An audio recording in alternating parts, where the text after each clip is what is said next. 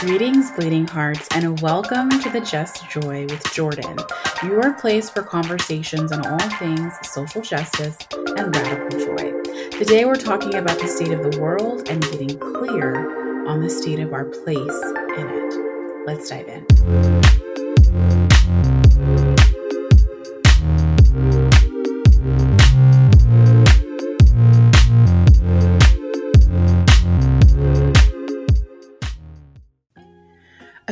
Years ago, I smelled smoke.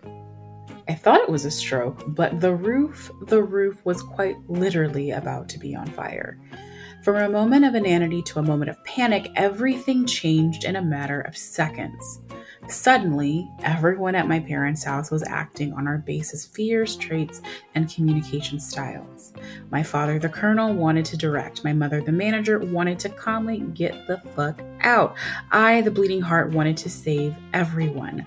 What followed was a comical look at the way we react under duress. I called 911. Then my father called 911 approximately 40 seconds after I did, right next to me. I could hear my dispatcher talking to my father's dispatcher, telling them to hang up with him because they are on the phone with me. While my very reactive dog was freaking out, my dad put him outside.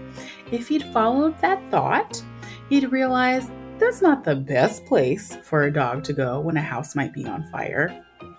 But if we were being truly attentive, we would have noticed my mom stealthily gathering all of the important documents, her Birkin bag, and calmly walking out the front door to wait at the neighbors. I ran after the dog while cradling the phone. The dispatcher was telling me to carry him out, but he was a reactive dog. An 80 year old man in a dog's body, Amos quickly let me know that wasn't happening. I couldn't find his leash out of the corner of my eye. I see my father trying to get back up the stairs to inspect the situation. I'm running behind him, wondering where my mother is, and hugging my curmudgeonly dog this way and that. The police show up first. The cop asks my dad where the breaker box is, then tells us we need to get out of the house. As we get to the garage, I'm sure it's to walk out of the house. The cop finds the breaker box. I hear the firefighters arrive. Amos and I are at the garage door waiting for my dad to hit the button on the way out, but my dad decides to about face back inside with the cops and the firefighters to show them where they need to go. Could they have found it without him? Probably, but that's not the point. Eventually, he makes his way back outside. I put Amos in my car with the AC on. A neighbor on a bike rides by and asks me if I know what's going on. I tell her in a panic that I smelled smoke while my dad was very sick, decided to act like a commander. My mother disappeared and my dog is scared. oh, I was only asking so I can get through. I ride this way every day. Stunned at the apathy, I watch as the firefighters put out the fire. They bring in industrial sized fans and open the doors to get the smoke out. The cops clear the frenzy of neighbors surrounding our house. Eventually, the day fades to dusk, and with it, the panic, crowds, and emotions dissipate. we return back to the house and get on with living.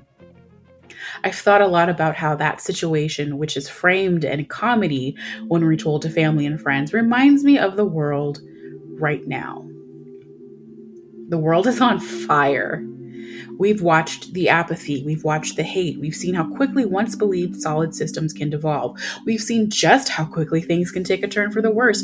Vulnerable communities are under attack in ways we have not seen in generations. People are still confusing selfishness for freedom and a public health crisis. Children are scared. We are all tired. The Earth's core is heating up. There are killer hornets. The bees are dwindling. The butterflies are too. There are billionaires having pissing contests in the Earth's orbit. Will Smith still hasn't won an Oscar. We are all pretending things are back to normal why they are distinctly not. We are so good at pretending everyone is out of everything. We are all so tired. Corporations are telling us mission accomplished. Teachers are tired. Healthcare workers are tired. We are all so fucking tired. And the world keeps burning. But that's not the full picture, is it? There are firefighters. There are good neighbors. There are quiet acts of kindness happening around us, to us, and through us every day. There is patience. There is advocacy. There are new opportunities being made by women, queer siblings, and BIPOC every day to become the first judge or the first council person with their identity. There are solutions to our problems being drafted by kids right now. There are people leaving abusive relationships. There are older women learning to build a life just for them. There's therapy. There's so much therapy. There's meditation and TikTok and hiking. There are so many avenues being opened to us to heal, to hope again. The world is on fire. But if we all took responsibility for a piece of it, if we all took up our role and ran with it, then we can push it back. We could even put it out.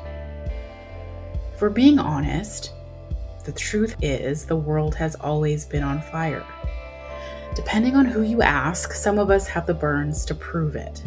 It's not our job to be surprised by it, it's our job to respond, extinguish, and prevent it from growing again. Healers are called to discord. The brightest lights are called to the darkest times. We are tasked with using our gifts in the time we are in now. There will be those who call in and alert others to the flames. There will be those who prepare to go somewhere where it's not on fire. There will be those who protect the most precious parts of ourselves from it. There are others who fight the fire, those who clear the air, and others still who prepare what's been damaged. There will also be even more who stand by and watch, or worse yet, fan the flames. When we look at a world on the brink, a humanity that feels decidedly less humane, and a future so obfuscated by our past, it's no wonder we feel the growing anxiety of a crackling flame not far behind us. But as bleeding hearts, it's important to figure out two things the position we play and the ethic that no one changes anything on their own. For most of us who consider ourselves bleeding hearts, we've approached things wrong. We treat the fire as if it's ours to put out and ours alone. That kind of fight always ends with us being engulfed in flames. But there's another way for this to play out a sustainable way that takes effort, strategy, communication, and all of the players. It requires us to start talking to each other, speaking up for ourselves and the community we're building. We fight the fire not with our own hands, but with all hands on deck. We need some to brave the front. We need others to protect the most precious parts of our collective. We need some to signal others to the fire and those who can clear the space for us to start again. We cannot waste time playing all of the parts. It's led to fatigue, distress, infighting, and breaking points that serve no one.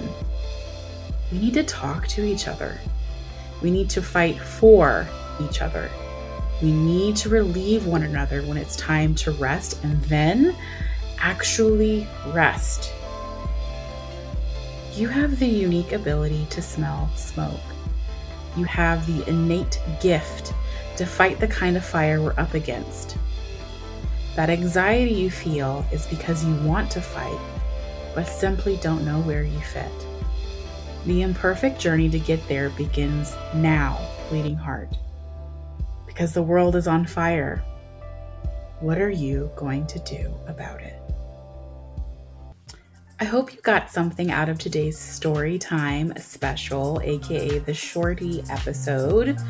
This season of the podcast is all about meeting other firefighters, getting clear on the strategies and systems we need to keep fighting, and learning when it's time to be relieved and rest so we can fight another day. Remember in middle school when you like like someone? If you got that same vibe today and like like this podcast, show us some love wherever you listen to your podcasts by liking, subscribing, and leaving a review. Remember, Bleeding Heart, wherever you are and whoever you are, do good for the justice and always for the joy. Until next time, bye.